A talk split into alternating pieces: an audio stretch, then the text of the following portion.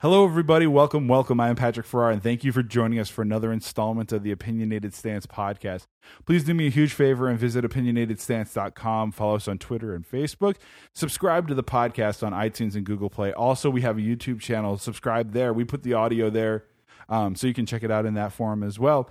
If you have any comments, questions, concerns, show ideas, please reach out. We'd love to hear feedback from our listeners, and thank you from the bottom of my heart. The feedback that we've gotten so far about the shows have been tremendous, and it makes me want to take and do the show uh, continually going forward. So thank you again. Um, today we are going to talk about two very important topics that are dear to my heart: mentorship and building a work life that you really are proud of and really want.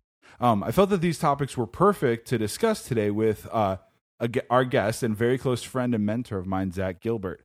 Zach has been a freelance software engineer for over a decade and has mastered a work life balance that includes working with new and exciting techno- technology and also international travel. Yes, international travel. Zach um, is also one of the first, one of my first mentors in the software space who has helped guide me in developing a career in software in Chicago. Zach, thank you for being here today on the show. Thanks for having me, Patrick. I'm a big fan of the show, so really glad to be here. Yeah, first time, long time listener, first time caller. Exactly. Yeah, perfect. So, um, Zach, why don't you do me a favor and for the people that don't know uh, about you or the about the man, the myth, and the legend, please uh, tell them a little bit more about your background, what you've done in the past, where you see yourself going, where any new horizons or international travels are going to be taking you, like any of that stuff. Sure. Uh, well, I've uh, I've been working on the web uh, since I was real young. Uh, started out just kind of you know uh, script uh, just kind of building stuff PHP and JavaScript and HTML and all that stuff, and then went to school for IT and web development and then uh, kind of from that, just uh, you know, have been continually paid to uh, to build things on the internet uh, in various uh, formats. Um, I've worked for a bunch of companies, uh, but ultimately have always ended up back as a freelancer, as like kind of my my own company, um, and and doing work on my own. I have a couple of my own software products uh, that I'm now working on. While I still do have a couple uh, clients, mm-hmm. but for the most part, trying to like move away from that and had kind of just solely doing my own software products. Yeah, for sure. Yeah, but um, but yeah, uh, like you mentioned, uh, kind of a, a, a big traveler. Uh, my fiance and I um, kind of have made that a core component of our life. Um, we we love to travel, and we try to do that on a regular basis. Um, and we're lucky that both of us uh, own our own company, mm-hmm. and so uh, we're the boss and can kind of say when we have vacation days and and when we don't. That's um, awesome. Yeah, so it it works out well for us. We we really enjoy it. That's cool. I think um, one of the best things that like can summarize what we're going to be talking today is yes, we're going to talk about mentorship, and then we're also going to be talking about building that work life you want. But today's show is ultimately going to be about lifestyle. It's going to be about how to take and see change in your life and also ways that um, you can take and do things that are you know it's not always yourself that's going to be doing it so like jumping into this first topic about mentorship i want to share a story that um, some people might know some people might not know but it goes back to the first time i met zach and it goes back to something that we've talked about in this episode and previous episodes before about startup weekend but it was like this one faithful weekend. I remember it fondly. It was uh, it was May 2012, and it was ridiculously hot for like May and beautiful sunny. I think it was like 75, 80 degree like May weekend here in Chicago. And I had flown back from Seattle after a company that I'd worked with uh, unceremoniously uh, shit the bed. We'll just call it that. Um, and uh, I was looking for opportunities, and I knew that I always wanted to move back here to Chicago, and I attended the startup weekend. And one of the most uh, interesting things is I pitched the idea, and the first thing I said when I got up there to pitch my idea is, "Hi, I'm Patrick. This is my idea. I flew in from Seattle to be here. Here's the music idea that I want to pitch and stuff like that." And immediately after talking about this presentation, Zach comes up to me and is like, "Hey, dude, that's awesome. Thank you for coming here. Let's not only stay in touch, but I want to help you out. And that I want to help you out was I had a mind in my mindset that I wanted to be back here in Chicago 18 months or so after that day. to take and live and become a software engineer and be part of this community.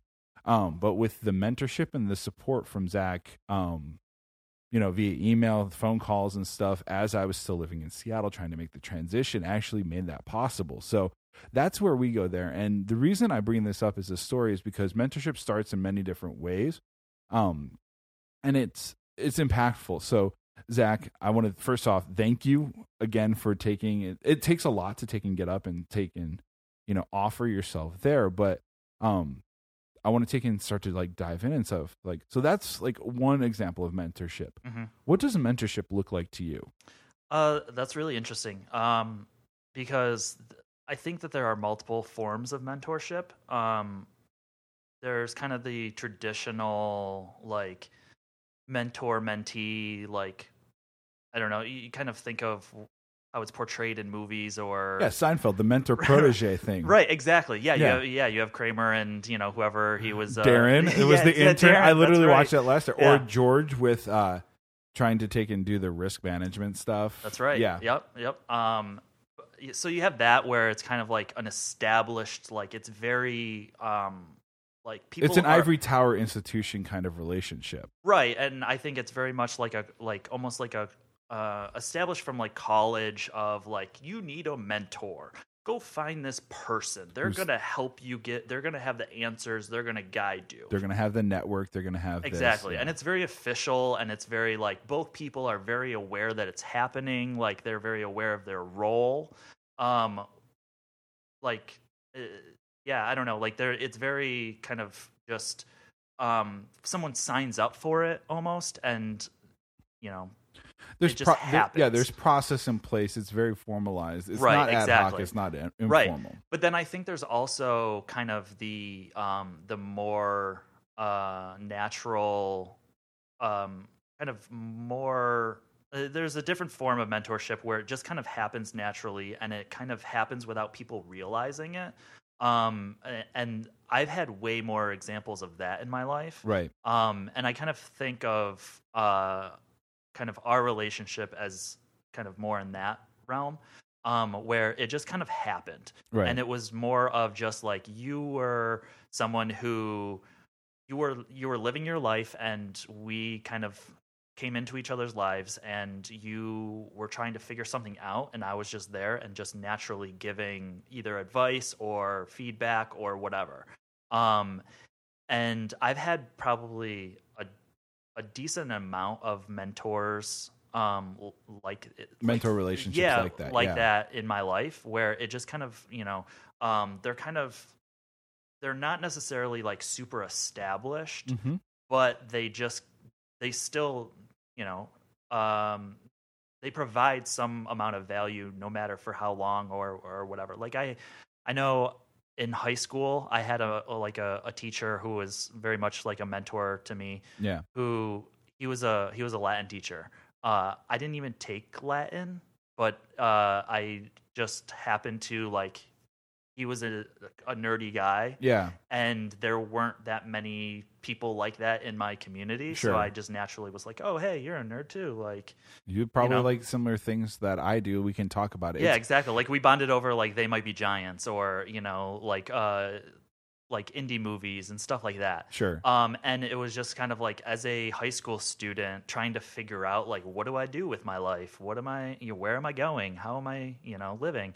he was kind of one of those people that kind of was just like oh you don't have to follow the normal route like there are other options for you Right. you don't have to you know like go this way you don't have to do the traditional like go to this, this, and this. Like you Exactly. can take and do what you choose. Like yeah you can kind of do things a little different um, and then in college uh, i had a teacher who he was you know uh, one of my like web development teachers Mhm. um, and you know we would get lunch uh, on a regular basis kind of meet up he would help me i knew very much like what i wanted to do with my life at that point Sure. Sure. and it was like how do i get there what are the best ways for me to do this and he kind of helped me kind of provided me feedback and like uh kind of you know help help me figure out the the route that I needed to go. Yeah. But then like once college ended, I probably haven't talked to him since type thing. So it was very much like a like situational. Uh, it, it worked for that period of my life.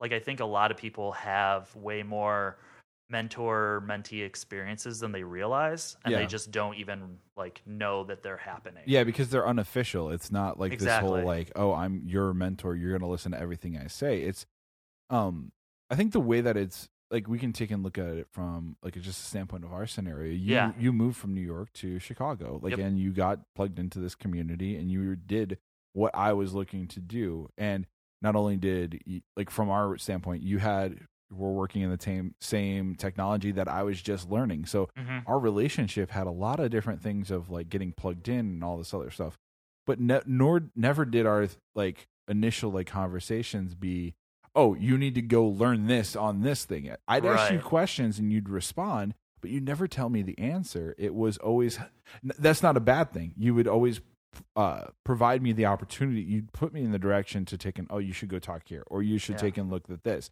And i think that was the thing. It's like it's i think anytime you're in a situation where you're doing some sort of continual learning there's some sort of mentorship going on regardless if you think it is. Totally. If you're averse to it okay if you don't like mentorship don't call it mentorship but it's it's happening regardless. Yeah no totally. Yeah. it's totally happening around you it happens more often than you think right. uh, more than you realize um, and it's just because of a natural like dynamic between people i think.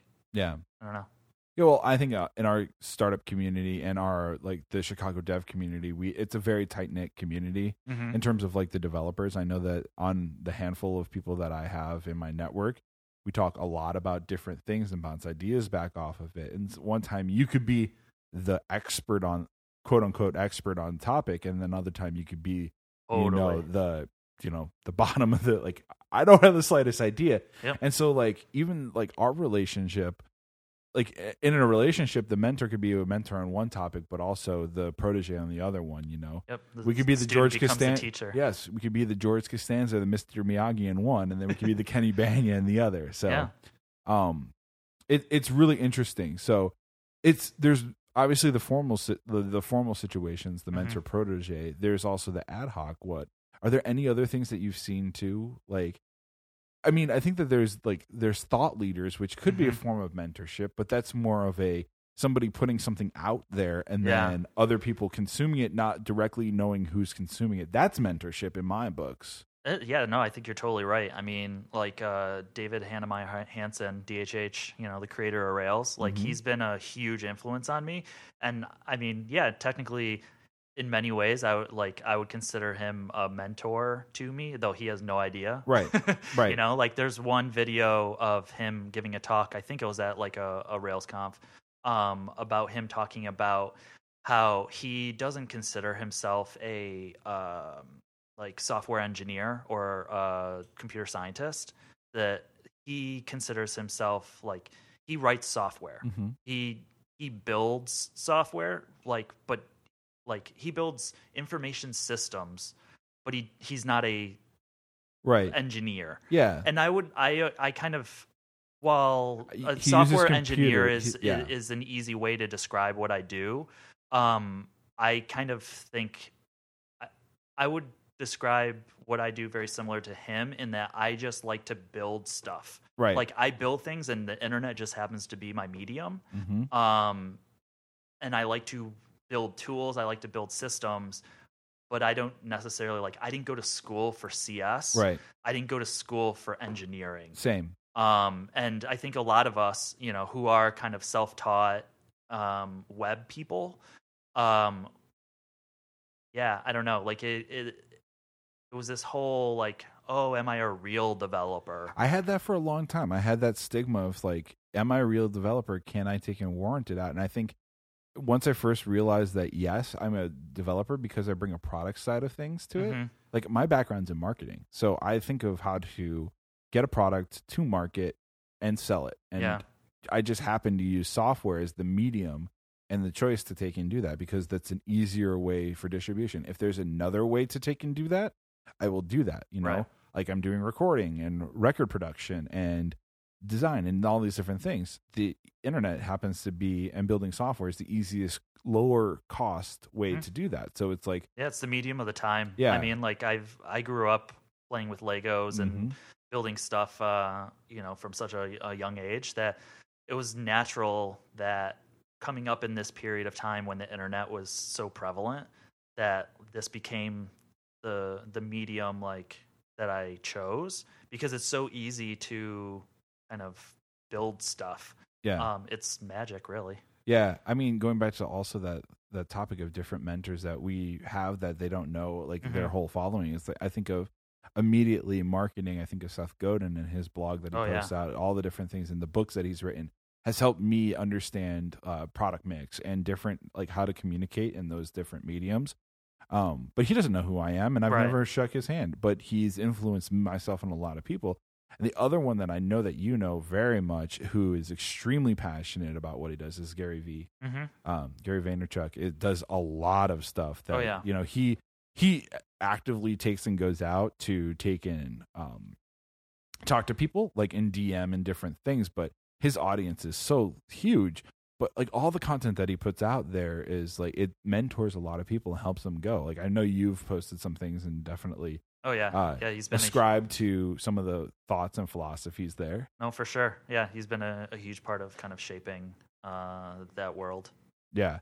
I think it's it's interesting to think about. So, how do you value mentorship in a professional capacity? Like what is like from if you look at it from a career, it's not going to take Mhm. it's not going to be dollars. Like let's take that off the table. Mentorship, you're not getting anything tangibly out of it. You may you may get paid to be a mentorship, but that seems like more like a like a pimp relationship and I don't even want to go into Yeah. that right now. But the value of mentorship from being like in any of those like different ways that we talked about, like how do you personally value mentorship in your life? Yeah, I mean, uh, for me, it all comes down to relationships. Uh, like it's interpersonal communication and and relationships. Like we are a social species, and um, I think it's very natural for us to kind of, you know, we kind of come together as groups, Right. Um, and I mean that's a huge reason why uh, the Chicago tech community was such a huge part early on uh, in a lot of my development uh, as a professional. Right. Um, So elaborate a little bit more on the Chicago tech groups that you were a part of early on and then that you've also been like organizing with and some of the people that you've worked with. Sure, yeah. Uh, so I came to Chicago in 2008, I believe, um, and at that time there wasn't much of a community. Right. Um, like there were still like Chicago's a real big ad agency town. Sales and Um, marketing. Yeah, and so I came here originally because my brother lived here, Mhm. uh, and he worked at a a, a digital uh, marketing agency called Manifest Digital. Um, and then I actually interned with them uh, in college.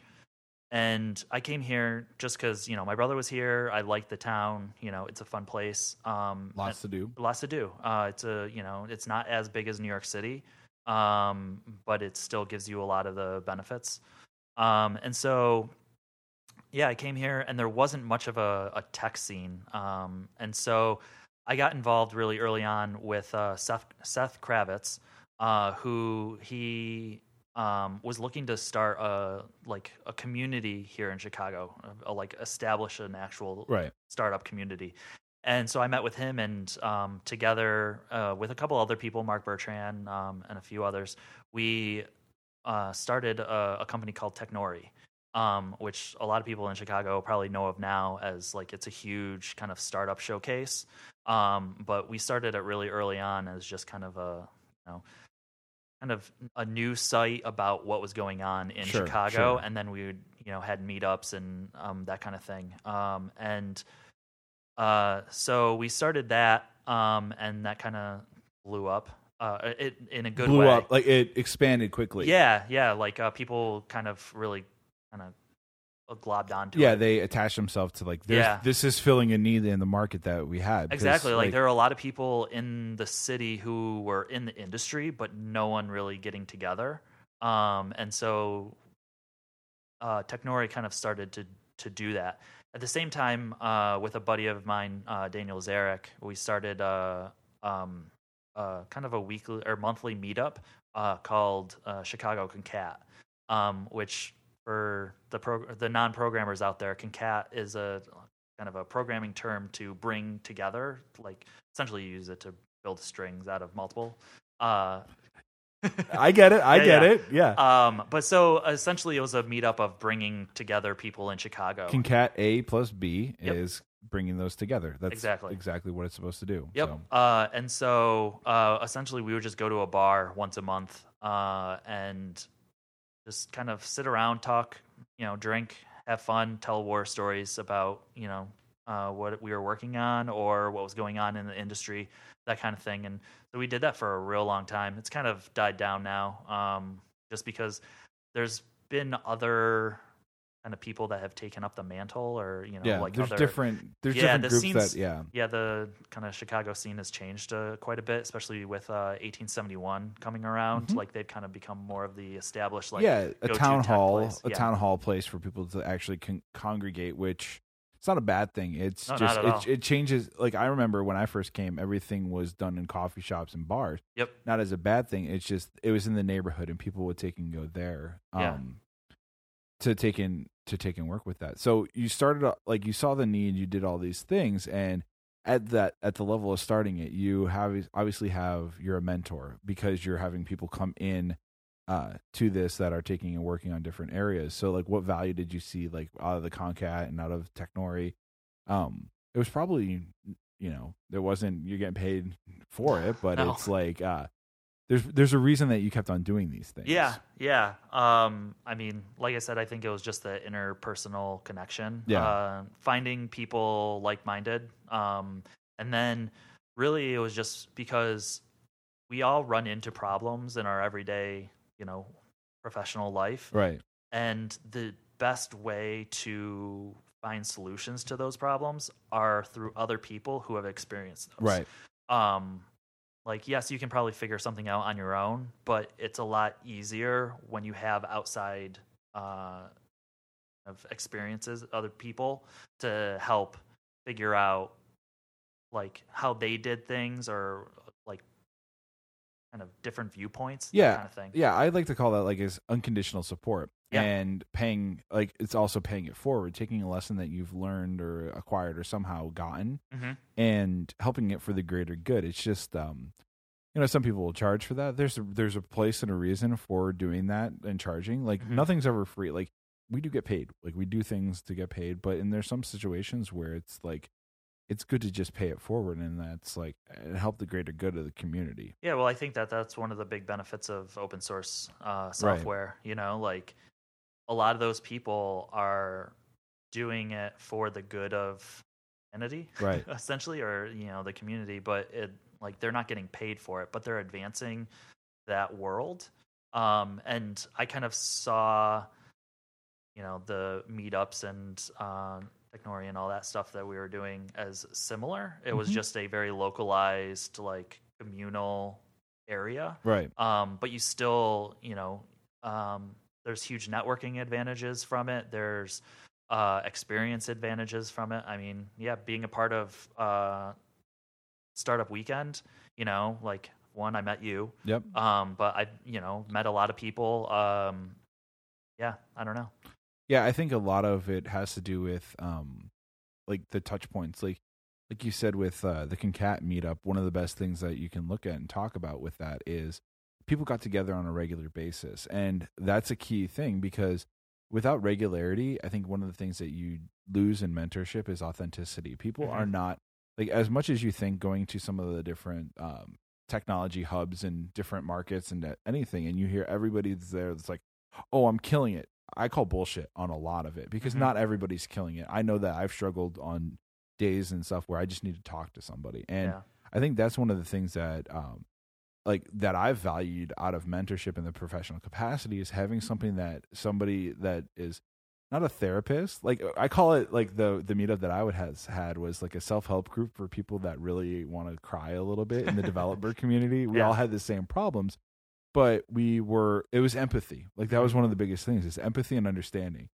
Like those are two of the biggest lessons that i've learned out of it um Yeah, that's how i value it. So like so going uh, like digging deeper into it what are some of the most valuable lessons that you've learned as a mentor to somebody else or from a mentor?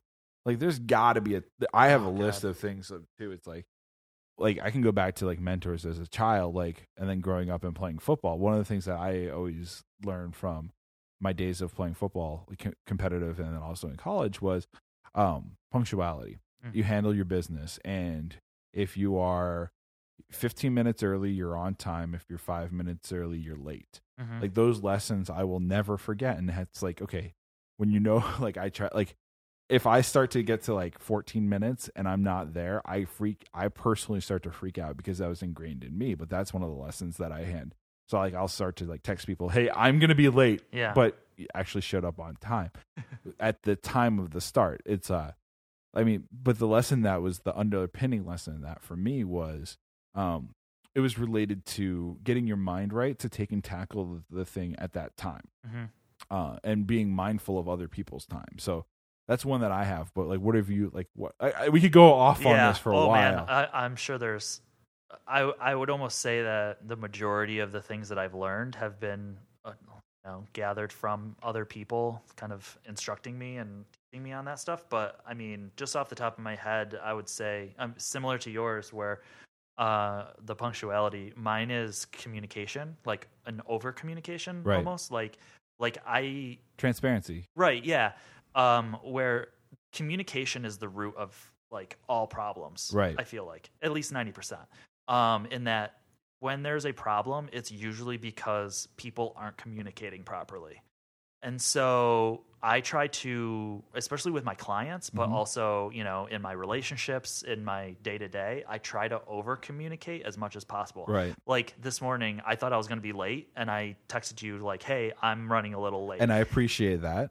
right gave you a heads up and then i ended up being like right on time Yeah, and it was no worries. Like that's the, that's exactly to the point. It's like Right. it's like if there's a situation that you can change, like more information or information is better than no information. I think we have a society where people are afraid to say no Mhm. or afraid to like they're worried of they say they don't care about everybody cares like what people think. Like I think we need to stop doing that.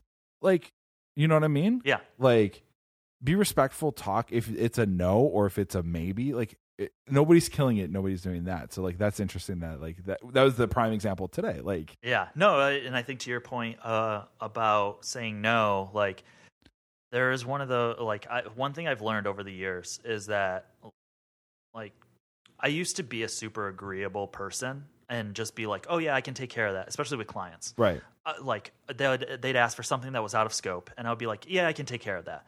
But ultimately it's running into like we run into problems because of that. And then i because i didn't stand tough and say no like the project will go off the rails and they'll become un- unhappy. Where if i would have just said from the beginning like oh sorry that's out of scope but, like if you want to explore that we can you know uh, figure something out with it. Right and usually you know they're like oh okay fine. Like either i don't need that or like okay yeah let's do it and i end up getting more money because of you know it being out of scope or something like that. Yeah. Or but it's tough to say that no. Like it's it is. people are afraid to like make people angry or like disappoint them but it's also like in personal relationships like i know a lot of people who will just say yes because they don't want to cause a ruckus or you know like I'm guilty of that occasionally oh i do it all the time too yeah Um, but when you stand firm on like no because of this,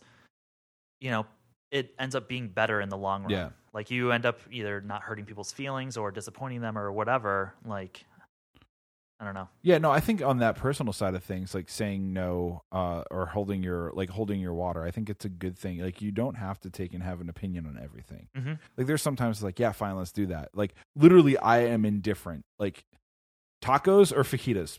Okay, well, they're both going in a shell, and they are. It's They're just both great. they're both yeah i'm like okay i'm indifferent i don't care but there's things that are like that are important that like to one person that might be super important but to another person that may not be as important Mhm. like knowing what things you're willing to stand for is extremely uh important when you're trying to make decisions professionally personally with relationships with work relationships because ultimately we like to take and take and consider like we'll talk about this in a little bit, but work and life is two different things, but work and life kind of work together because Mhm. it's all relationship based. So if you take and have one opportunity to say no to something in one life part of your life, how come you're not using it to say that in the other part of your life?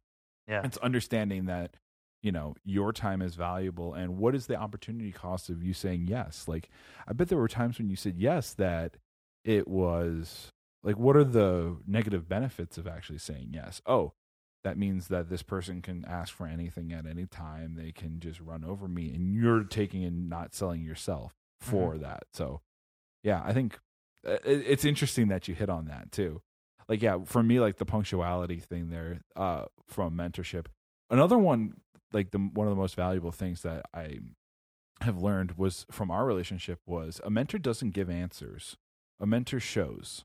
Hmm and it's not Well, I don't want to make it too easy for you. well no no this is just like in general it's like you can like, te- teach a man to fish or you can Yeah. fish with firecrackers like i'm bastardizing that parable on purpose but it's um don't expect a mentor to do everything for you there the whole goal is if you want this relationship to be good or beneficial it's they're going to help you get to a point where you can learn it because they want you to be able to understand not this bug, but how this particular thing works so you can see that in other scenarios Mhm. to understand the concept versus the actual application of it. So, um, th- Yeah. I mean, that's one of the things like, have you've experienced that too, probably from people that you've talked to and have Oh, totally. helped you advance your career. Yeah, well, I mean, so I'm not a parent, but in many ways, I feel like that's a a big part of being a parent. Okay. Of like, your goal is to get this little human, get this little human, tiny person, to an adult, And not be in jail. right, and not be in jail, like not ruin their life, Yeah. all of that stuff, not screw them up too much. Yeah. Um, You screw them up just enough. just enough, yeah, uh, to give them personality, Right. Like character. Um, but you know, like you, you kind of need to, I don't know. Um, you sometimes need to let them make their own mistakes or Yeah. try things out. It's not like it's not like Jurassic Park where the Velociraptors are tens- testing the fence to see what how far their bounds are, but you need to at least have some sort of situations where they can see it like and it can be very tough. I think that's like like just in the world in general, like we have extremists. We have extremists to the left of like not doing anything and extremists to the like uh, to the other side where you're like really authoritarian. Like um I think sometimes you have to be in the middle of the road in terms of just like, okay, Johnny wants to have 14 cookies before dinner. Well, if Johnny has 14 cookies, I know that Johnny's going to get sick, but you know, if do I really want to listen to for the next 13 years Johnny wants 14 cookies for dinner or do I want to take and let Johnny be sick for now and then he realizes I really don't want 14 cookies for dinner, like Mhm. before dinner. Um yeah, So, yeah, yeah. There's different ways of teaching people, um, you know, and I don't necessarily think that doing things for them right. is necessarily the best way, but kind of leading them to where they need to go uh, and make those decisions on their own or like make those discoveries on their own. It that's a lot more impactful. Yeah. And I think um one of the other things that I'll like conclude with mentorship on like just this question is um I think around like accessibility. Just because you're somebody's mentor doesn't mean you have to be like hands on all the time. Mhm. It's you just have to be available and availability could like be in any different things. It's like it's again it's like relationships with friends is you have to continually put effort into a relationship. You need to talk to people and Mhm. not expecting anything in return. Like a mentor relationships where it's just like mechanical. Oh, I have this question. I have this question. I have this question. It's just going to die on the table. It seems like that's more of the Mhm. ivory, ivory tower kind of thing. I see mentorship as just a synonym for friendship. Um, Yeah. and like, you know what I mean? Uh, Yeah, I think in many ways, yeah, it, it should be in that like learning is a lifelong thing. Right. And you don't know everything. Uh, you might be an expert in like I think what we talked about earlier, like you might be an expert in one area, but you're not an expert in all areas. Right. And and just because you're a mentor uh, for for one thing doesn't mean that you can't learn from your mentee uh, about other things. Right. Um, and so I, I think I agree. It, like in many ways, it should be a, a, a friendship, a relationship where you're both learning um, and helping each other based on your experiences. Yeah. I mean, I could take the lesson from just startup weekend organization standpoint. It's like when you're a participant, you're there to take and do the weekend. You're tasked on that. Mhm. And when you move into the organization role, like you learn so much more of the event from the participants than you do from like anything that you could have prepared for. And so that's kind of that relationship right there. hmm I think um I think that's great to take and do this. I want to segue a little bit into um the next little thing and like kind of go back to what we had talked about with Gary Vee and Seth Godin and DHH. Um they're thought leaders and they're different um they're thought leaders in their respective fields hmm and they've done different things in there. I want to talk and put on your thought leadership hat and take and go and transition into this like the building the work life that you want because um a lot of people might be like not surprised but confused how to do this the steps that can do it to actually get a work life that you feel proud of like with the amount of travel that you do you don't have to go into like grave detail um but the the more specifics are potentially good like the amount of travel the Mhm. different work you work on and stuff like that. So uh the reason i thought it would be great is like building the work life. You've since i've known you have had this freelancing model that you've been able to work on and you seem extremely happy. There's times that are frustrating but it's good. So um let's transition over into like how people can actually build this topic. So uh build their work life. So Sure. First off like let's talk about your chapters that you wrote but also what does your work life look like? Uh, so it, it's interesting because how I've developed my work life, um, it is very intertwined with my yeah. my personal or life. work yeah, slash life. Like when i say the work life you want it's not necessarily the balance. It's like yeah, it's work life. Like it's the career and life choices that you make. totally. Yeah. So, I I learned uh, a little while ago that I am a horrible employee. Um, that I have a hard time working for other people. Um, and that's just me in that I learned that I'm not a nine to fiver type thing. Okay. Like when I do that, it doesn't end well for me. Uh, in that I don't have a good like um a good life balance. Okay. Like I either you know get super obsessive of like oh how do I you know either I'm working too much or w- whatever. Um, and so I learned that for me the best way for me to have a like a happy life Mhm. to be fulfilled to you know that kind of thing is really i needed to be out on my own i needed to be one running my own company Okay. uh, and i have essentially decided to do that through freelancing um, so i am my boss i get to say okay i'm working now i'm not working now um, and i know that for a lot of people that's a tough thing to do like setting those own your own boundaries Yeah. like um, it's easy to kind of have that bleed into your life Mhm. um, and kind of get unhealthy uh, but for me it gives me it provides me enough flexibility that i can establish things or you know set my life up in a way that works for me.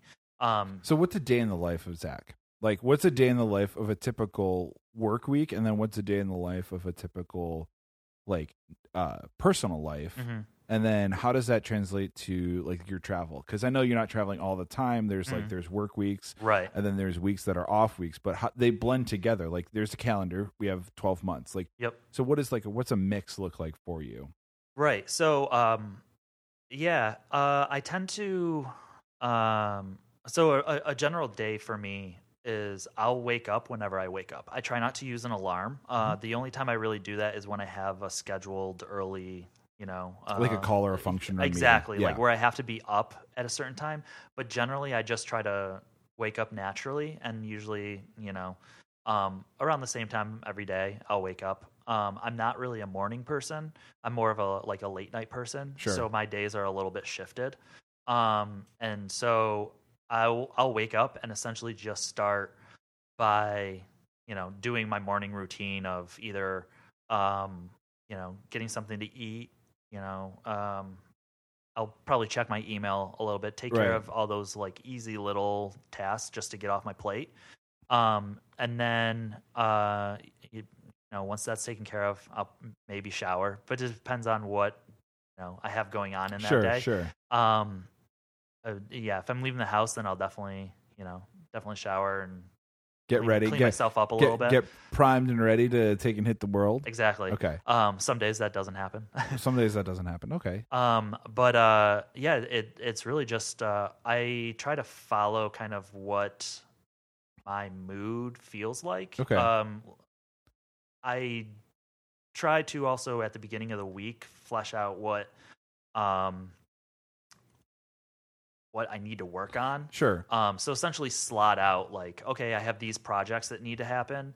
Uh, I'll work on you know this project on this day or Right. during this period of time, um, and usually either just get it taken care of and off my plate completely, or okay, that slot is taken care of, and Yeah. now I'm on to the next one, and I'll pick that up again. Yeah. So from a daily perspective, it's very it's very ad hoc in terms of Mhm. like it's a loose schedule. But from a weekly perspective, you have you have to get some sort of idea of what you're working on, so you Yeah. can then forecast out how to take and do the next week. In a given week, how many different projects will you touch base with potentially? Like, would it be as high as will it be as high as one or as low as ten or flip that? Um, yeah. So uh, right now, um, I'm anywhere between like like three and six projects okay. during a week. I would say. Um, and I definitely I try to bring those down as much as possible. Sure, I, sure, sure. I'm, I'm a firm believer, kind of the focus, like on one thing at a time. Um, try not to multitask too much because then you just shitty results. Yeah. Um, but uh, I do have my hands in a, a lot of A lot of different, different sandboxes. yeah, exactly, a lot of different projects. Um, like right now, uh, I have two different clients that I work with, Mhm. and I just have a a monthly retainer with them uh, that essentially I just designate a certain amount of time Right. each week to work on whatever we have designated I'm going to be working on. Okay.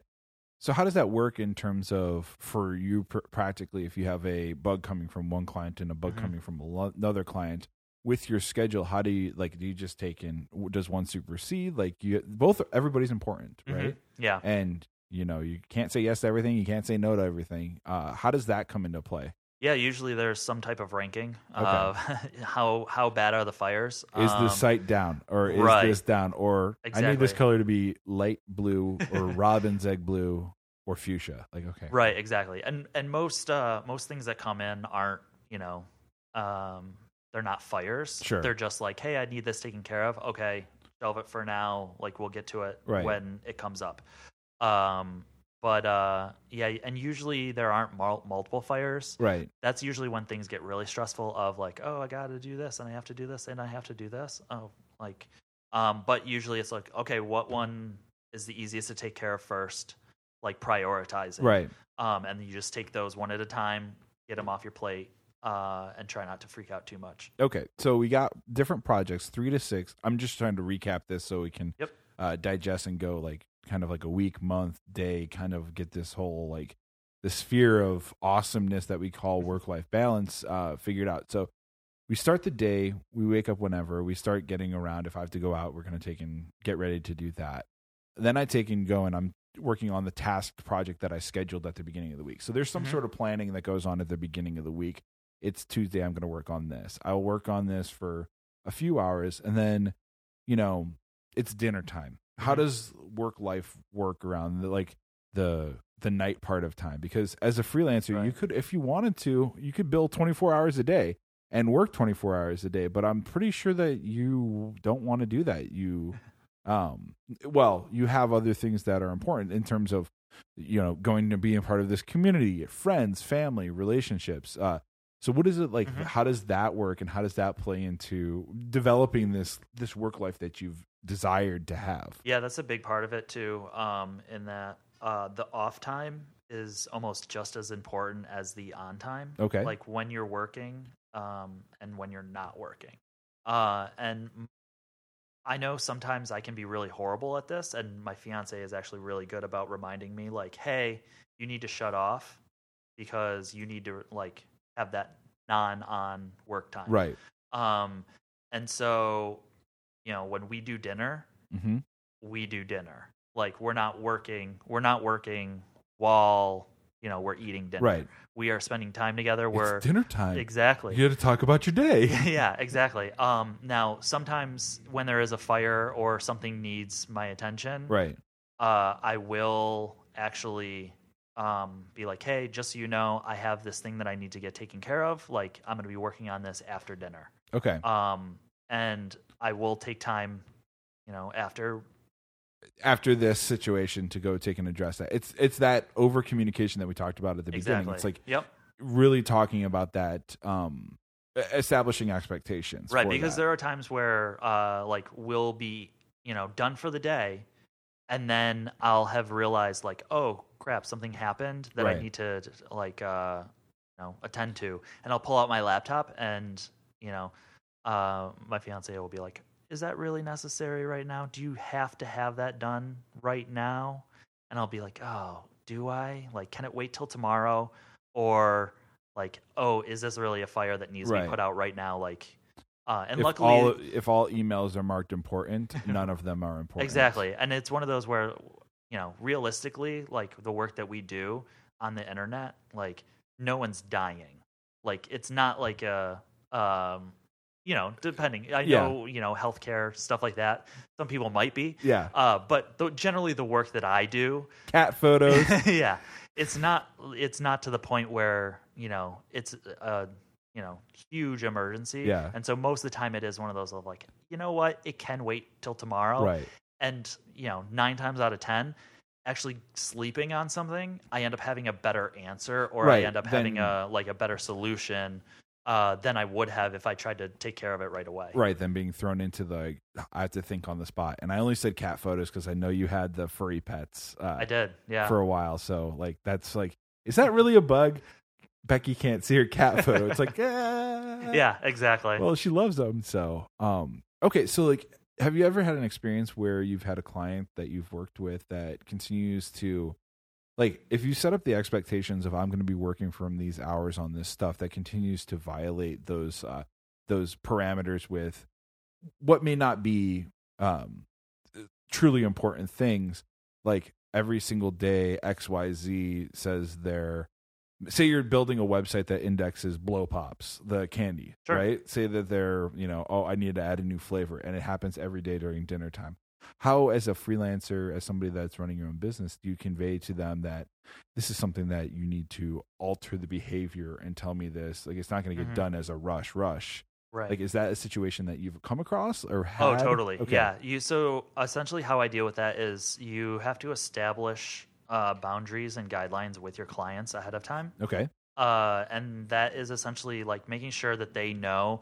like you are available between these hours. right. Um, some clients for what you've negotiated. Right exactly. Right. Um and for some clients like i don't th- they're only i'm only available to them by email. Okay. And i tell them i will respond like i will have a response within 48 hours because that gives me enough time of usually you know um either if it's the weekend or whatever like uh i try not to be on all the time right but I tend to also try to give really good customer service and where usually if they email me and I see it um, I will respond pretty quickly just to let them know, hey, Hey, I've I seen this. see what Yeah. you're asking me, and you'll just, you know, I'm taking a look at this.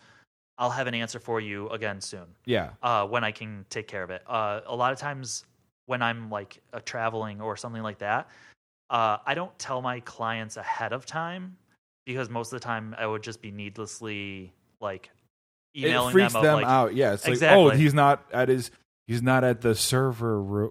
Well, Right. we don't have a server room. It's all the okay. Yeah, Yeah, exactly. The world Um, has changed, and we'll talk about that too, like how the travel, like your office could be anywhere. now. Right, but I still, when they email me about something, I will say like, "Oh, just so you know, I am traveling right now. Uh, I will get this taken care of the next opportunity that I can. Yeah. Um, and most people are like, "Oh, great, no problem." You know, like it's not a huge priority, and we just get it taken care of. We slot unless it in. unless it is something's down, then you'll make arrangements to go work for it. Right. Yeah. Right. Exactly. Um, but usually that doesn't happen. Um, I try to limit the opportunities for that to happen. Okay. Um, try to mitigate them before they actually do. Yeah. So we've got like so what are some things that you do during the day that break up the day?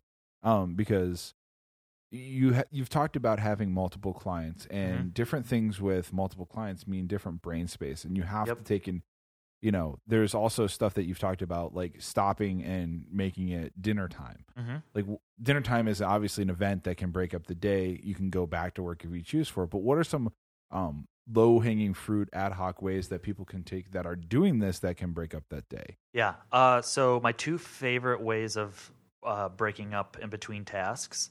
Uh, one, taking a shower. Okay, It's probably my favorite. nice. Um, and two, going for a walk. Okay, Um, and sometimes we'll be like dog sitting, uh, uh, either for like my brother or friends, you know, whatever. We Sure. don't have a dog, but when we are dog we'll, sitting, we'll gratefully take that dog. we totally will, uh, and we love it. Uh, I'll, and I'll so, put your email in so people can bring their Yeah. dogs to you if they want. yeah, so. exactly. Um, but yeah, like just kind of stepping away is such a huge thing of Right. changing, you know, uh, the mindset. Um, yeah, for me, like either the shower or taking a walk are two best ways of kind of transitioning. Uh, taking a lunch, Yeah. um, you know, Actually, leaving the apartment because you work from I d- you work out of your home. I do work out of my. Uh, I I I have a designated workspace in my living room. Okay, Uh, and uh, yeah, and kind of uh, like Mega Desk where yep, we're sitting right now. Exactly. Uh, and my fiance has an office in our spare bedroom.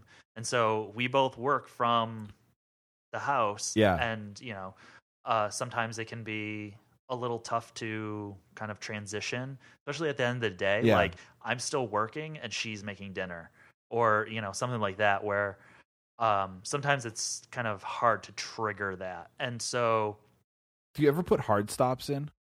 Yes. Like time, like I'm done at six fifteen. Like Yeah, um, I try to end things when tasks are. okay, so you do it more of. I a- try to do yeah. that, but that doesn't always work out that way. Uh, especially with bigger stuff. Like um, last or yeah, last night I was working on a project, and it's a big project, sure. and so I completed a big chunk of it, Yeah, and I hated actually ending the day not being able to work on the next part of it. yeah. but I. putting I, that WIP WIP GitHub commit in there, like oh god, I don't like having WIPs. yeah, Uh, but it's it needs to be there because I have to do this because yeah. it's it needs to do this for my personal sanity. No, sometimes. totally. And like, but I try to um, complete whatever task I'm I'm Yeah, working on. It might not be the whole project.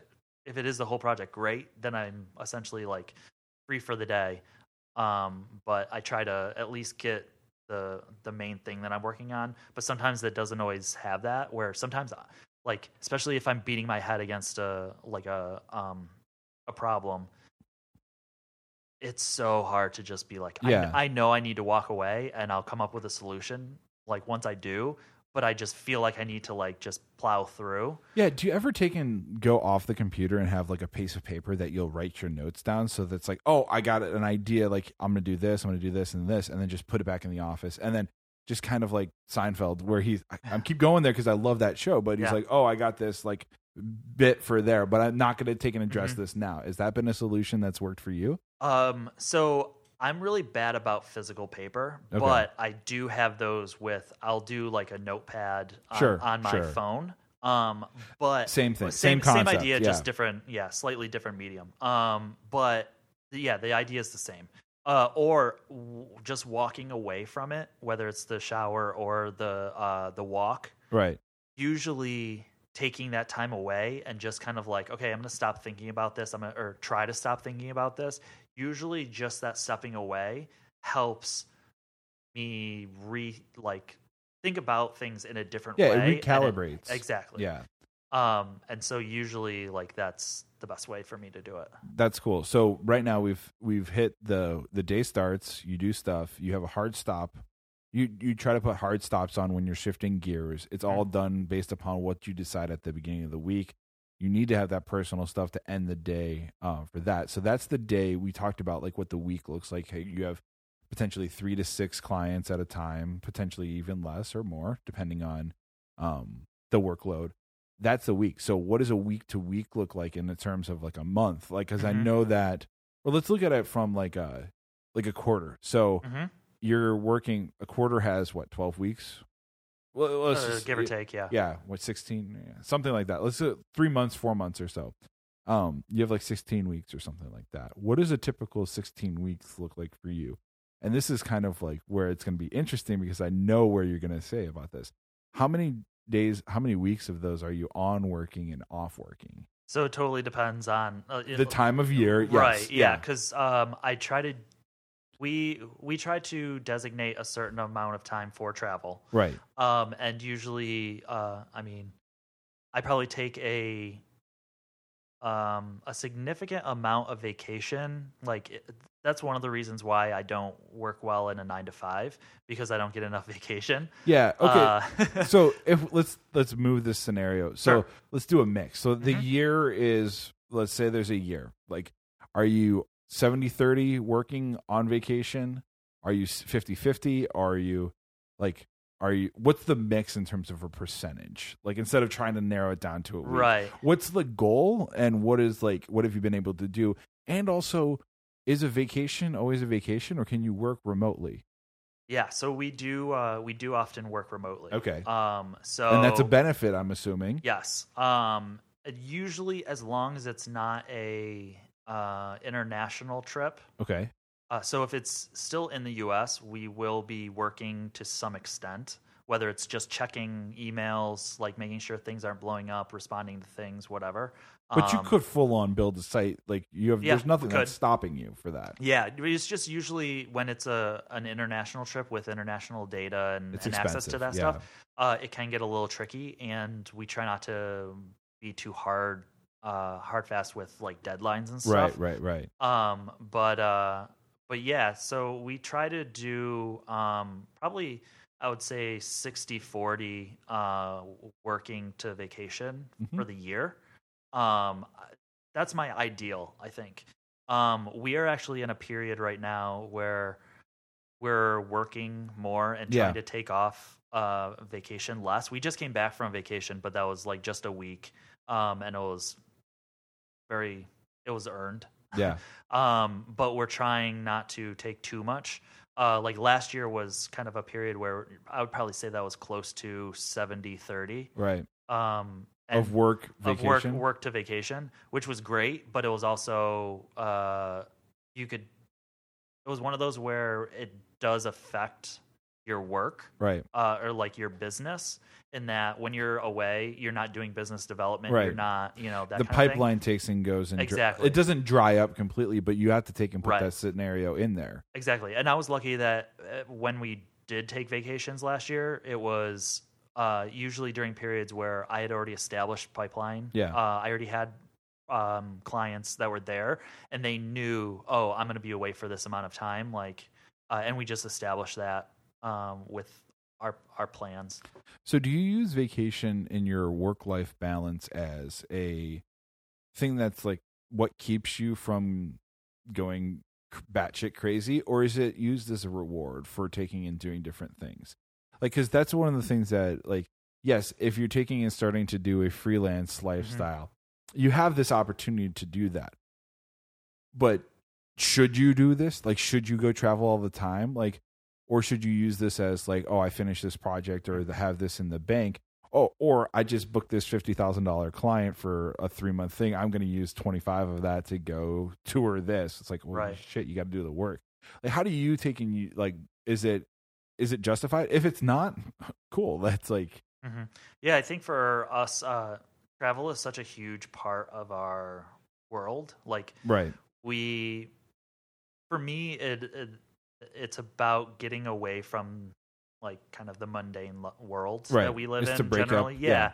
yeah, um like it's again to like the same topic as breaking up the task to take you most productive for when you are in the task. Exactly. Like, and and I'm a firm believer. Like, this world is kind of such a crazy, cool place that I want to see as much of it as possible. Uh, Rightfully so. And so when I'm stuck in Chicago for too long, I get super antsy. Like, I need to go somewhere else, and it doesn't even need to be like. It, it could even just be like a drive up to you know To Wisconsin yeah. or yeah, which we love Milwaukee. Like even just taking the train up there. Yeah. like we'll do that. You know, at least once a year um, for you know, a weekend at a time or whatever, just to kind of break things up. Yeah, it's not that Chicago's bad. It's just it's life. Mm-hmm. It's like You just need to change the pace. sometimes that's like to recalibrate and stuff. Yeah, and and for us, like that's a that's that's not necessarily what works for everyone. Like I know some people who are very happy, like in their little world, you know, without leaving it. Um, not going on vacation, not like breaking it up and you know adventuring. Sure. um, and that's great. Like whatever works for you. It's a, about figuring out what works for you and actually um, kind of figuring out that that process, Right. Uh, and living the life that you like want. That's cool. That's cool. So seven so 70 30 right now, but you ideally want to go to a 60 40 relation. Mm-hmm. Yeah, I think so. So I think the next question that I have is, is how long did it take you to get um, to the level of comfortability, like doing freelancing, uh, to where you are at now? Like how Mhm. long, like it was it? We talked that you've got you know over a decade of experience. It's over like 15 years of experience. You weren't taking trips and jet, jet Mhm. setting 60 40 off your first contract. I know that for a fact. I Yep. I will bet you one candle that's burning uh, for a fact that that's the case. So how long um, in your did it take you to develop your business and your network and stuff like that to have this relationship? Because there's probably people that are here today. It's like I want to freelance and I want to travel to Bali and do all this, Mhm. but don't understand that don't have the contacts or the pipeline that you have. Like, and maybe explain like the context, some of the contacts and pipeline that you've been able to build, not in detail, but like how did you build your pipeline to be able to do this? Yeah, so this has really only been a, a recent thing within the last like probably two, three years that I've really been able to do this. Like I've been trying to travel while working for a couple of years now and you know, like um when I've tried to do it while I was uh full time employed, it doesn't work. Right. You know, like I've gotten fired over uh trying to like essentially taking too much vacation. You can get close, but then there's like, okay, you're pushing the limit a little bit. Yeah. Right. Yeah. And um, but you know, for me, it's only been recently that I've been able to do that in a healthy way, in a way that like one, you have to uh, kind of establish when your business needs more of your attention. Right. Um, and that's kind of one of those like ebbs and flows of business. Um, especially with pipeline, you know, like Right.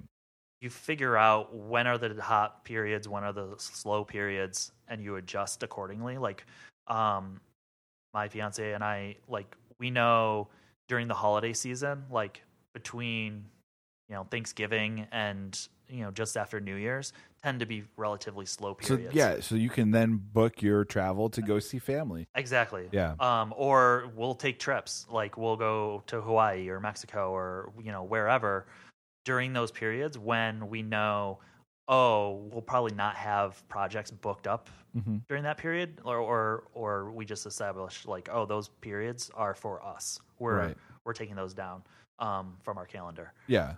So I mean, it, you're saying it's just in the past two, two, three years Yep. that it's happened. So you're taking and saying like you've been at like the freelancing for an extended period of time. It took Mhm. several years for you to get to a point where you felt comfortable at this. Yeah, I think a lot of that also is the community in general has Okay. gotten better about that. Like there are more people who are kind of like digital nomads or I hate that term. I but know, but yeah, like people who travel uh, on a regular basis um and have gotten better about figuring out how to do this. Yeah. Um also like the use of like uh like Basecamp or Right. other project management tools have made it a lot easier to communicate with clients um in a like reliable manner so that where I could be wherever and still have access to it and still send email or you know whatever. Uh, like uh, the prevalence of Wi-Fi Mhm. uh, or you know cell phone service. And I mean the fact that we as software uh, engineers, product people on the internet take in don't need to be tied to a physical server in the Mhm. server room anymore. Yeah, no, totally. The cloud has done great things. So like literally we can Yep. take our laptop and go wherever. I mean I've done not to the extent of your travel, but last year I spent a week in California. Um we rented a house there and why? Cuz it was March and I wanted to get out of Chicago because Yeah. it was cold and worked remotely for that week doing my normal day job and then was on vacation at night and so we went to a couple hockey games and we did this. I know California hockey, but still it was it was NHL teams that I had Better never than Florida hockey. I've seen Florida hockey, Florida Panthers. It's not great. It was empty. The stadium was empty, but I digress. Um, but like that was the- for me. That was like my first foray into it. It's like I was working during the day. Mm. There was a little bit of a time shift, but I was a tourist at night, and so I was on vacation. And then I had two weekends. Um, I had the front weekend and the second weekend there that I was on vacation, which was, you know, and I, I implore people if they have that ability to take and do their organizations, it's a way to it, it really takes discipline because you have Mhm. to have an understanding of like I am working. Mhm. Like you're you have to be available. You have to have some sort of like a remote situation. You have to be set up for it. You can't just like go, okay, Frank is gonna take and go do this now. Um, but it's like you have to be understanding of like I think a lot of the people who work from home or are freelancers now that have experience should take and do that because it's a great way to, you know, kind of again, again, we talk about this, break the mundane up, switch topics so you can focus on what you're doing when you're doing it. So Yeah, and I think a big uh, thing that allows us to do that is that uh, a lot of my projects aren't necessarily like I'm not interacting with my client like right. um we're not- Active you're not actively developing something there. Right, they're It's- not you have auta- me- autonomy. right exactly like and I'm not like interacting with them we're not having a back and forth to get a project done it's okay I have this task I can take care of this whenever as long as we get it taken care of by this time Right. and so I can be And I have all the details to do that. Exactly. So a lot of times, like I'll do work on a plane or on a train, or you know, while I'm in, in an automobile. yeah, even then, um, where I'm actually like I'm in transit Yeah. taking care of work. They don't need to know where I'm actually doing the work, just that the work gets Right. done. Um, and so it's kind of like being creative about how you get that stuff done. It's, it's about getting the work done, not about do how it. you do Yeah, it. yeah. yeah. you still have to do it. I mean, that's a that's a, the main factor with all this. You have to do Mhm. your work, otherwise, you can never, you won't be able to afford that lifestyle. hmm Um, and you've been able to have, um, and I know that you've had several freelancers that you've worked with on that that book that you did contributed chapters to, where you've maintained a six figure lifestyle by doing that and working the ways that you've wanted to. Um, Mhm. Which is pretty awesome. So I know you alluded to it a little bit more, uh, a little bit previously, but I wanted to explicitly ask, uh, what is and slash was the main motivating factor for pursuing the freelance career versus a traditional 9 to Mhm. five? Like you found out that yeah, you wanted to do vacation, but that's that Mhm. probably isn't the main reason why you wanted to do this. Yeah, so I mean, the big part of that is realizing kind of it's self awareness. Uh, it's realizing who you are and how you best work.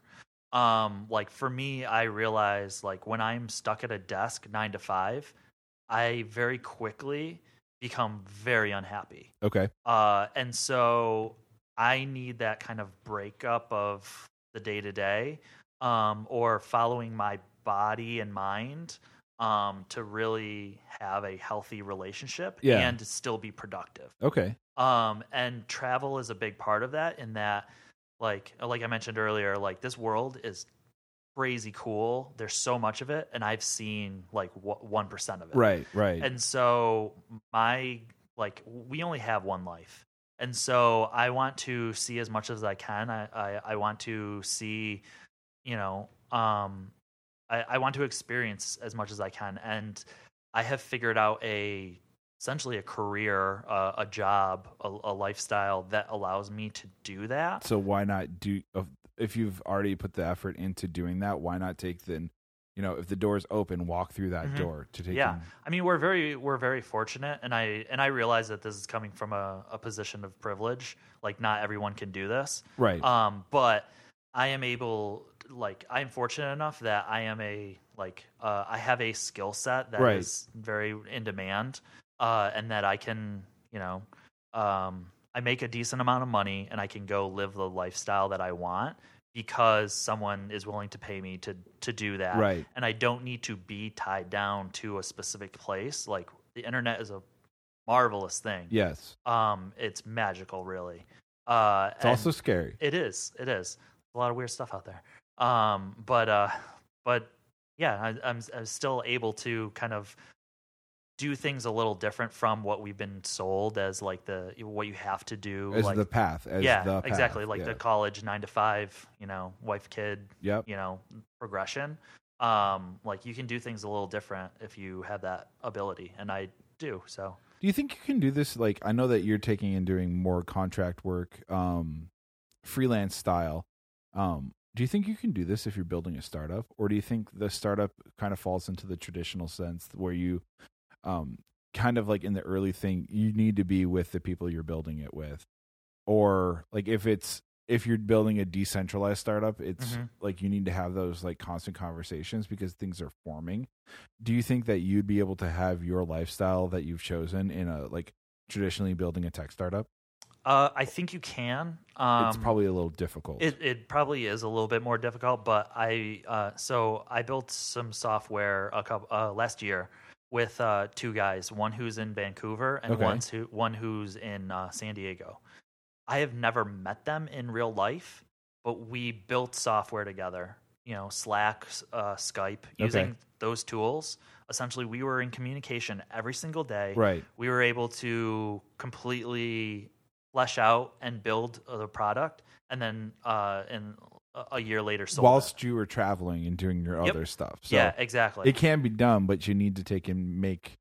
I, I so I guess it is like you just like it's just a reallocation of what a freelance contract is. The Mhm. just the the payment terms or whatever is just different. So you're taking and looking at it more of a long play instead of a short. Like this is something that has a a hard fast deadline for you to collect on. Mhm. Yeah. Do you have any like uh, I don't know why this just popped into my head, but like when you're out of the office and traveling and you have invoices due, how do you keep and do like how do you do that? Like do you how do you stay on top of that? uh so Or do people like pay you in front like yes a huge way of uh kind of making sure that you don't run into issues uh collecting payment up front yeah. So I'm lucky in that um, uh, a bunch of my clients right now are on retainer. Nice. Uh, so monthly retainer. As long as they're paying me, they have reserved my services. Right. Um, and usually, along with that, we'll have you know X amount of tasks that need to be done during the month that the they month. come up with and Yep, you just exactly. We or yeah, or, or or we establish those together. Sure. Um, and uh, and uh, I just bill them monthly. Uh, usually, I have it set up. It just charges their credit card through Stripe every month. Okay. Um, that's the easiest way. And when there's an issue with a payment, like I'm not doing work until I get paid. Right. Uh, that's a huge way of kind of alleviating that headache. Um, there's also uh, for like kind of more one-off projects, uh, I'll usually collect fifty percent uh, upfront or hundred percent upfront. Right, right. But usually, you know, if it's a big amount, it'll be fifty percent upfront, and then the other fifty percent upon like completion Upon of, delivery. Yeah. of either certain tasks or upon delivery. Right. Yeah.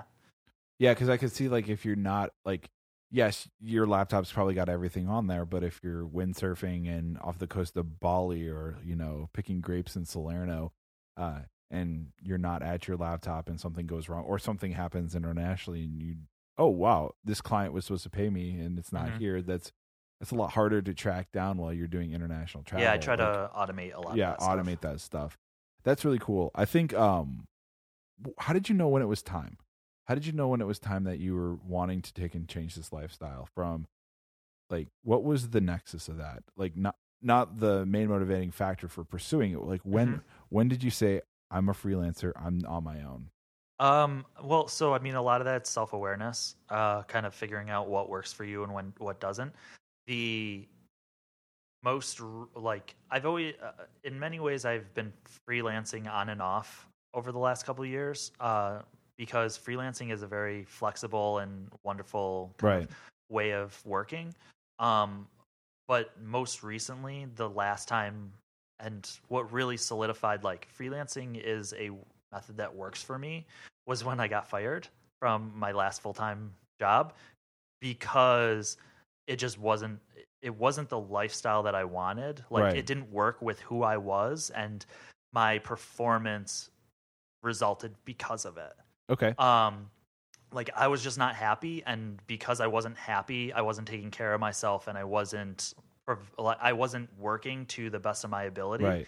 and because of that, I got fired. Okay. Um, and so a lot of those, like, it, was learning the lesson the hard way, but it was one of those where it was ultimately it was the best possible outcome. Yeah. Because it was that catalyst that kind of like- Exactly.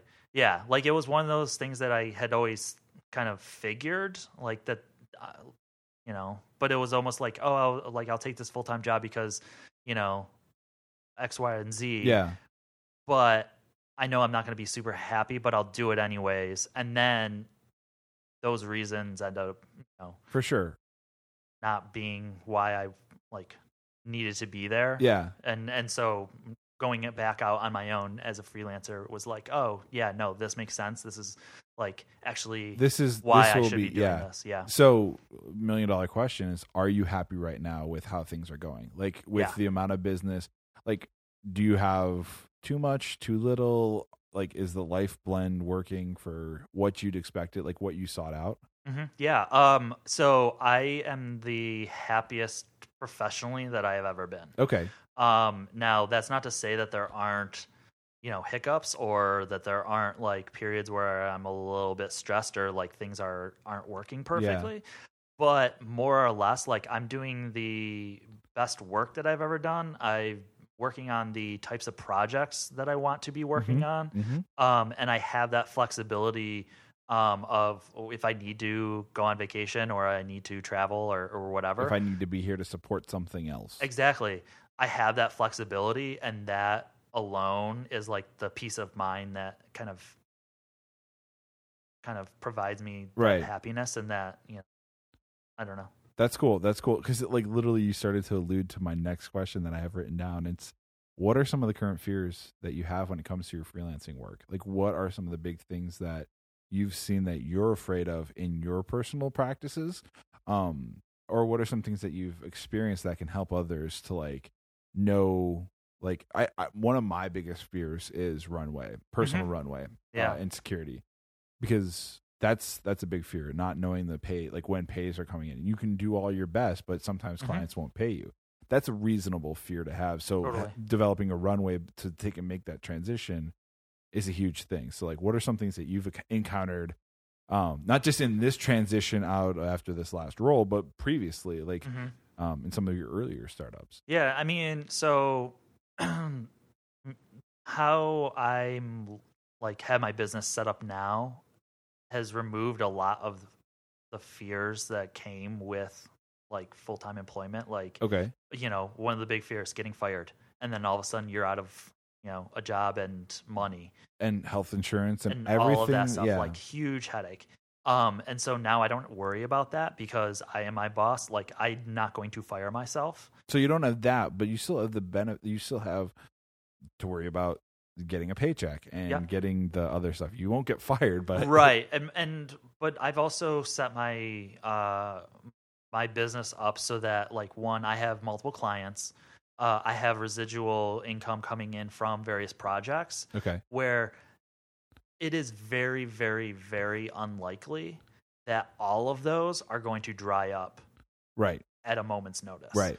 Um, like yes, one client may all of a sudden decide like, oh hey, we're gonna end our we're gonna terminate our agreement. And sometimes that's fine. and sometimes that happens, but I'm not totally screwed Right. because I still have those other sources, uh, you know, helping out. Right. And so usually it's just like, oh, okay, I have some new availability. Like, uh, I'll reach out to other clients, either people you know that have been um, reaching out to me asking about my availability, or you know something like that.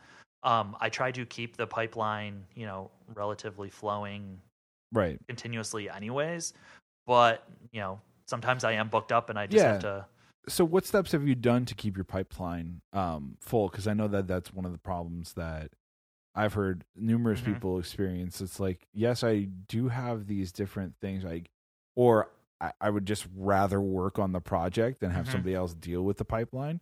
So, Yeah. like, how do you keep your pipeline full? I know, I know, a lot of it is personal recommendation from Mhm. doing good work, but are there any like tactics or other sources that you like?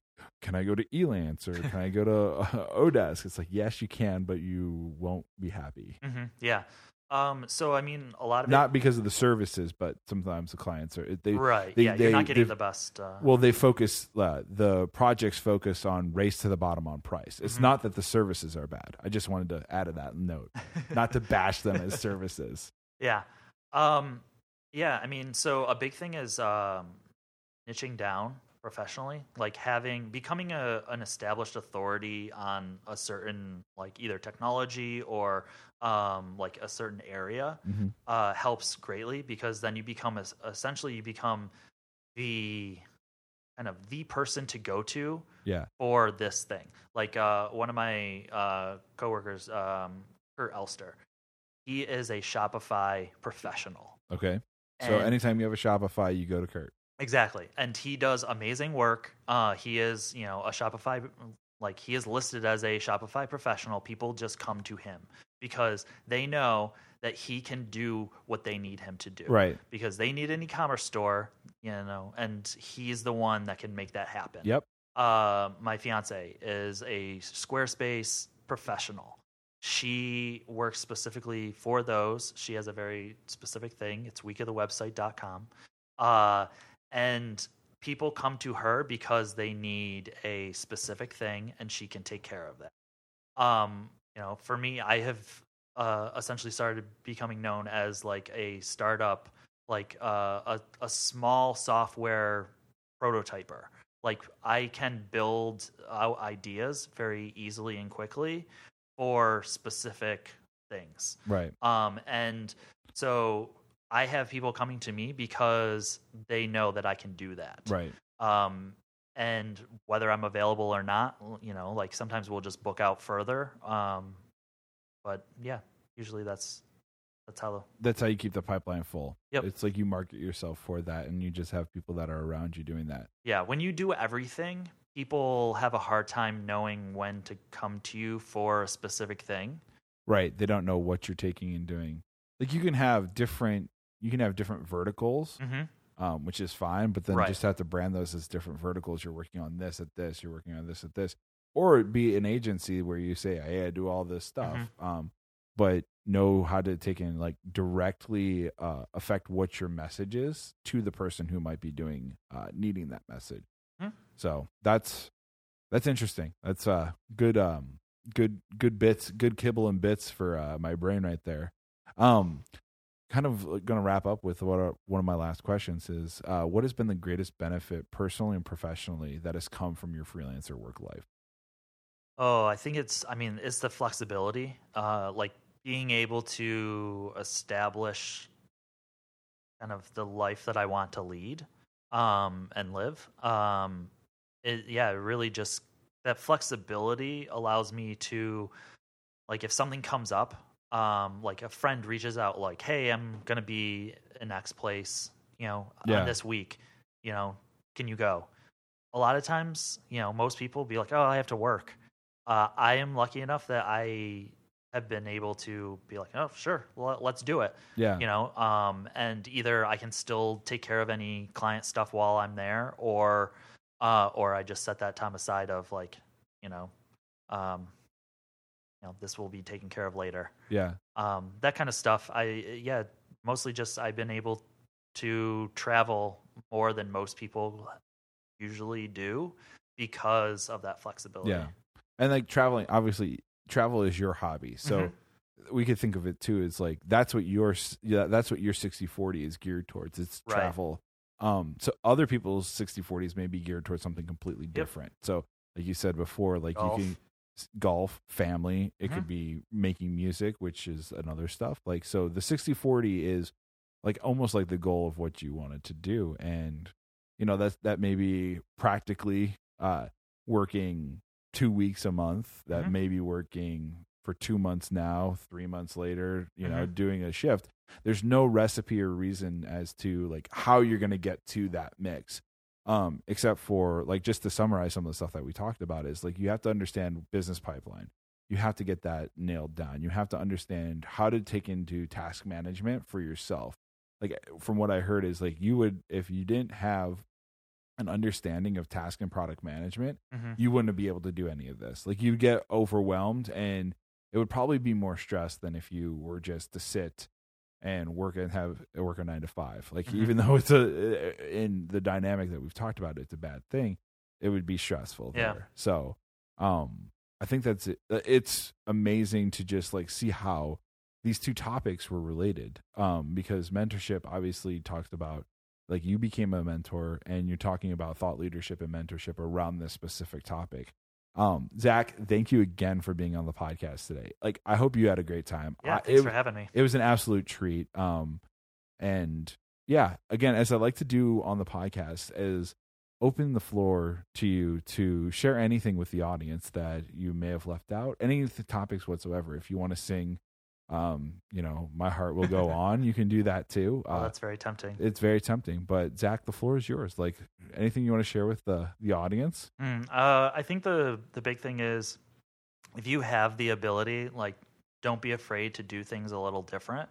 Um, like that's one way for you to stand out uh, in kind of this crowded world, but it also allows you to not get kind of stuck in that rat race. Like you can build the life that you want, like that works for you Right. um like we live in such a interesting time with the internet and and all of that stuff like you have flexibility like you don't have to have the 9 to 5 and have the boss telling you what to do like if you want to you can totally build kind of the business and the life that you want Right. that works for you and don't be afraid to kind of try to explore that Yeah, and say no to things. Saying Yep. no opens up a lot more opportunities to say yes to what you're really happy about. So, um, Zach, thank you for being on the show. As I like to do sometimes with uh, the people that come on the show in person in the recording studio, I'd like to give token of my appreciation here. So, here you go, Zach. If you could let people know what you've got there, oh um, boy yeah, and then if you also flip into the first or second uh, page, you'll see some stuff there too. Okay it's, so this is um it's a magic book.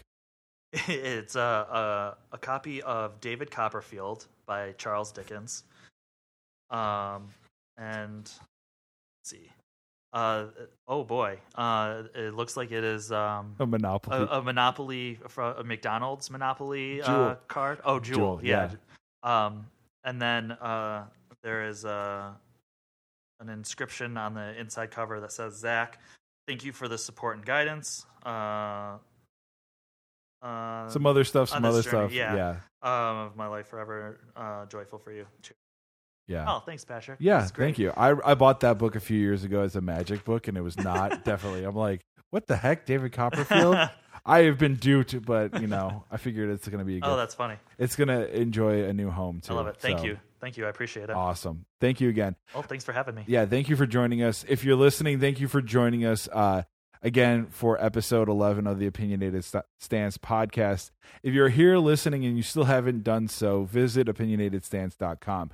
Zach is watching you. He's got that webcam. He's watching you right now. So, um, also follow us on Twitter and Facebook. Subscribe to the podcast on iTunes and Google Play. Also, subscribe to the YouTube channel. If you have any comments, questions, concerns, show ideas, reach out. We love to hear feedback.